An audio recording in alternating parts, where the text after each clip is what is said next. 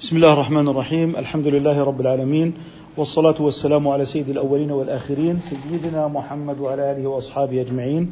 اللهم لا سهل إلا ما جعلته سهلا، وأنت إذا شئت تجعل بفضلك الحزن سهلا يا أرحم الراحمين.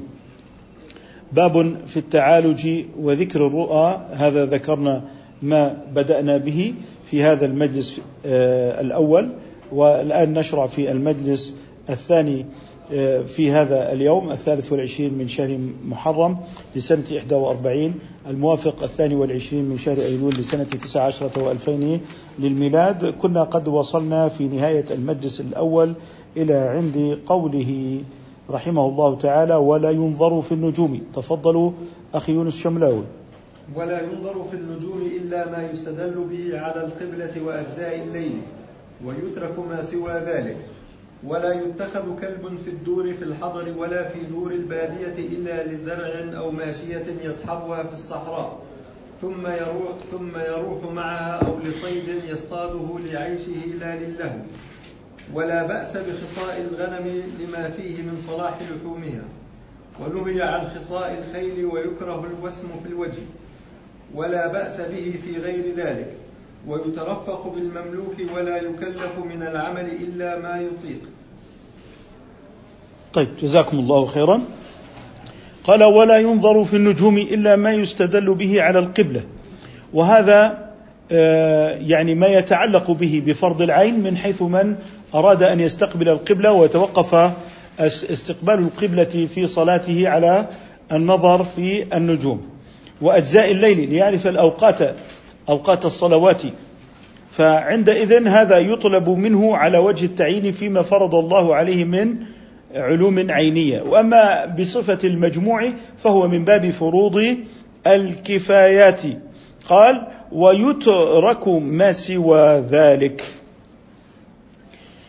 ماذا يقصد ما سوى ذلك؟ أن يترك علم الفلك أم يترك التنجيم المتعلق بالشعوذة؟ إذن هو يريد أن يترك ما تعلق بالشعوذة. وانظر إلى صفحات البروج في الصحافة، وكم لها من أتباع يتبعونها، وكم يظهر من العرافين الذين يريدون أن يقرأوا حظوظ الناس في دنياهم من خلال النظر في هذه النجوم. فنقول: إنما منع شرعا من النظر في النجوم ما أدى إلى الشعوذات. أنت فلان سيأتيك كذا وكذا، وأنت سيحدث لك كذا وكذا، وكل هذا لإخراج الناس من وسائل النصب والاحتيال والشعوذة وما يضر بهم في دنياهم وفي آخرتهم. فهذا هو الذي يمنعه. أما ما توقف عليه الواجب من حيث النظر في الكون، وما أمر الله تعالى به من التفكر في السماوات والأرض وما فيهما من آيات، وأن هذا التفكر قائد لهؤلاء الناس إلى ربهم، فهذا هو خير أعمال القلب، خير أعمال القلب. لكن هناك من الناس من يعتقد تأثير حركة النجوم والكواكب في سير التدبير في الأرض، وهذا عين الشرك والكفر، أن يعتقد تأثير المخلوقات في خلق الله تعالى من حيث إنها هي الجالبة للسعادة وهي الجالبة للشر، من حيث إنها هي المدبرة وهي المتصرفة. وهذا لا يختلف عن اعتقاد العرب في الجاهلية في أصنامهم. فكما أننا نقول إننا نعتقد بشفاعة الأنبياء والصالحين، وهذا إيمان واجب، وكما نعتقد أن الذين قالوا من المشركين بشفاعة يغوث ويعوق ونسر وهم رجال صالحون، هذا كان من الضلال المبين. ما الفرق بين اعتقادنا واعتقاد المشركين؟ نحن نعتقد أن هؤلاء الأنبياء والشهداء والصالحين شفعاء لنا عند ربنا. اعتقد العرب في الجاهلية واعتقد المشركون أن يغوث ويعوق ونسر وهم رجال صالحون أن لهم شفاعة. ما هو الفارق الذي جعلنا مؤمنين وجعلهم كافرين؟ إنما هو فارق اعتقاد التأثير. فهم اعتقدوا أن هؤلاء الصالحين لهم يشفع بمقتضى تأثيرهم عنده. لذلك جاءت الآيات في الشفاعة ولا يشفعون إلا لمن ارتضى، من ذا الذي يشفع عنده إلا بإذنه. فالآيات لم تأت نافية للشفاعة، إنما جاءت نافية لتأثير الصالحين أو الأنبياء في موضوع الشفاعة، وأن جميع هؤلاء يطلبون فضل الله فقط ولا يطلبون غير الفضل، فلا يوجد لهم عند الله ما يلزم بأن لهم شفاعة، لذلك لا يملكون الشفاعة من دونه أبدا. فلذلك هذا ما جاءت آيات القرآن لتؤكد عليه. فما يعتقده الناس من تأثيرات الطبيعة في المخلوقات وهو اعتقاد الفكر اللاديني. الفكر اللاديني يعتقد أن هذه الطبيعة تسيرها القوانين. طب ما الذي بقي من خلق الله؟ لا شيء إذا كانت تسير على وفق تلك القوانين. فلذلك اعتقدوا تأثير القوانين، فاعتقادهم من حيث تأثير القوانين لا يختلف عن اعتقاد العرب في الجاهلية بتأثير الأصنام. إذن هي صنمية جديدة، أزاحوا هبل وجاءوا مكانه بالطبيعة، واعتقدوا أن للطبيعة تأثيرا، ولم يلبث أن ينتقل هذا الاعتقاد في التأثير من الطبيعة في موضوع التسيير والتدبير إلى أن تحول سلوك الإنسان هو نتاج للقوانين الطبيعية، فالإنسان لا يستطيع أن يسلك غير سلوكه، فالحرب لا يمكن أن تمنع، والفقر لا يمكن أن يتغلب عليه، لأن هذه شأنها شأن الكوارث الطبيعية. ولذلك على البشر أن يسلموا بما هو واقع عليهم من مثل هذه الآفات والمصائب، لأنه لا يمكن أن يكون إلا الذي كان من باب تأثير القوانين، فيعتبرون ما يحدث من ظلامات مالية إنما هو من باب تأثير الطبيعة، أنطعم من لو يشاء الله أطعمه. لذلك هم في هذا الموضوع ستجدهم أنهم جبرية لا حرية، ما يوجد عندهم حرية، فالإنسان ابن بيئته، وفسروا سلوك الإنسان على وفق العامل الاقتصادي والتأثير الجنسي والنفسي والإفراز الهرموني. لذلك تفسير سلوك الإنسان في الغرب ناجم عن تفسير مادي للسلوك، أن هذا الإنسان يتصرف هذا التصرف بموجب غرائز، بموجب ما إلى ذلك من هرمونات وإفرازات، وبالتالي إذا طالب بالشذوذ الجنسي فهذا يعني أنه لابد أن نستجيب لنداء الطبيعة، وبالتالي جعل السلوك أسيرا لقانون الطبيعة. أين الحرية في هذا؟ عندما يفسر الجريمة على وضع جيني في الإنسان، ما ذنب الإنسان أن تسجنه بعد ذلك؟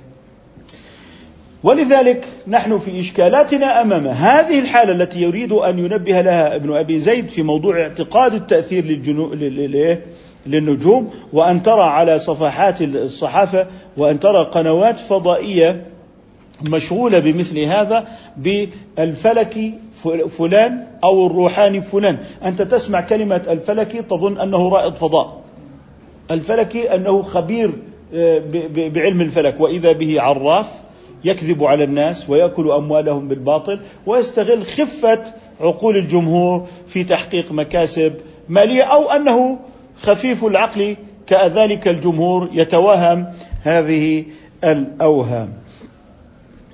إذن في حال اعتقاد التأثير فهو عندئذ مرتد.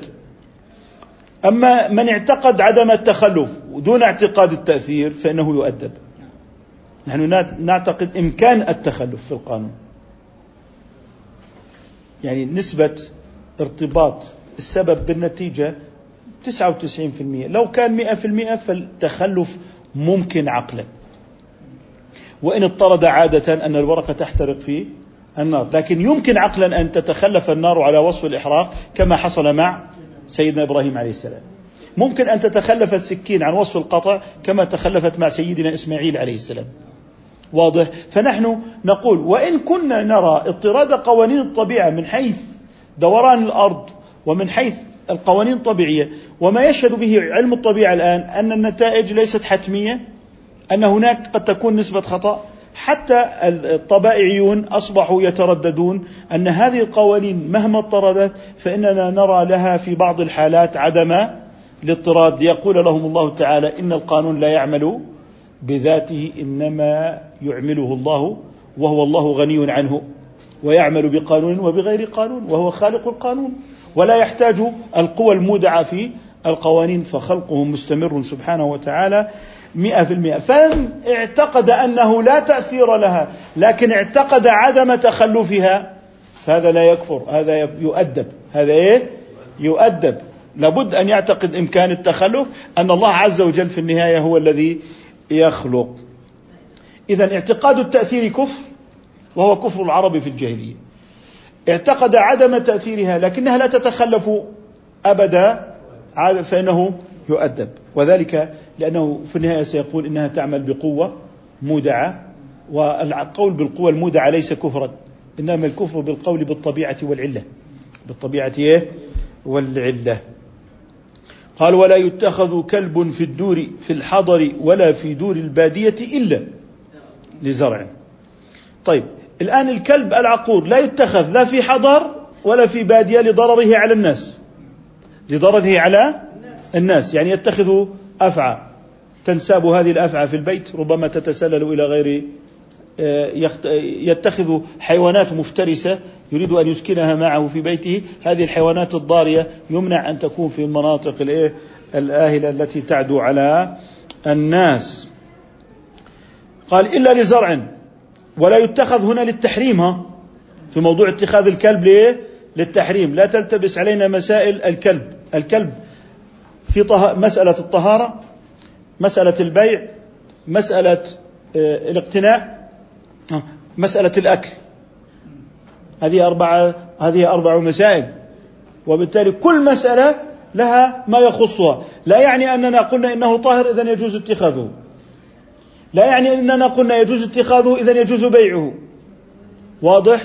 لا يعني أننا قلنا يحرم اقتناؤه إذن يجوز يحرم أكله، واضح؟ إذن مسألة اقتناء الكلب غير مسألة طهارة الكلب، لا يعني أنه طاهر إذن يجوز اقتناؤه، اقتناؤه مشروط كما ذكر، إذن يحرم اقتناء الكلب إلا. إذن قوله هنا ولا يتخذ، هنا النهي نهي تحريم، نهي تحريم، ولا يتخذ كلب في الدور في الحضر ولا في دور البادية إلا لزرع، حراسة الزرع، أو ماشية، حراسة الغنم يصحبها في الصحراء، واضح؟ طيب لو واحد عنده قوت عياله ولا يعيش إلا من صيد الكلب، ما حكم اتخاذ الكلب؟ واجب، لأنه لا يكون به العيش إلا بهذا الكلب، لا يكون العيش إلا بهذا الكلب، الكلب المعلم للصيد طبعا، الكلب المعلم للصيد، لأنه يقول لهذه الغاية، فإن لم يكن لصيد أو لحراسة فإنه لا يجوز اقتناؤه.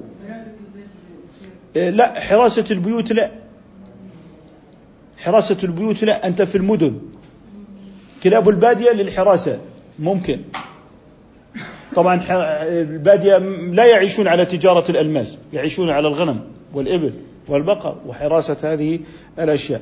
قال في الصحراء، ثم يروح معها، إنه يعني عليه أن يكون هذا الصائد وهذا يعني ما يحتاجه من صيد يعني يروح معه في صيده، يعني لا يكون للزينة، لا يكون للرفاهية وما إلى ذلك، أو لصيد يصطاده لعيشه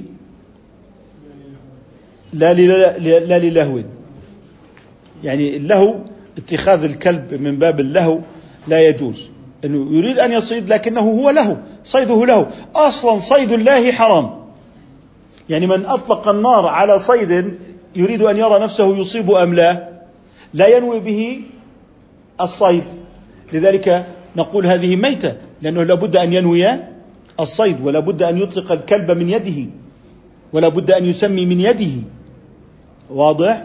أو الباز من يده، ومن هنا في موضوع الصيد لا بد أن يكون بنية الذكاء، لا بد أن يكون بنية الذكاء، ولا يجوز صيد الكتاب عند المالكية، صيده حرام، لماذا؟ لأن الصيد خلاف الأصل، فهو عقر وليس نحرا وليس ذبحا، فهو أجيز على خلاف الأصل، وأنه رخصة. وفي قوله تعالى وما علمتم من الجوارح، هذا خطاب للمسلمين وليس خطابا لأهل الكتاب. طيب، ولا بأس بخصاء الغنم، طبعا هذا لا مفهوم له، بل بالإبل والبقر لأجل سمن لحومها لما فيه من صلاح لحومها، إذن هناك غاية وليست تعذيب الحيوان. ونهى طبعا عن خصاء الخيل للتحريم، وهنا النهي نهي تحريم عن خصاء الخيل. ليه؟ لأن الخيل لا تؤكل لحومها حتى تسمن، وبالتالي لماذا خصاء الخيل؟ لا غاية له إلا أن يعذب الحيوان. ويكره الوسم اللي هو العلامة في الوجه وعلامة بالنار أو بالشق، ولا بأس في غير ذلك، ولا بأس في غير ذلك.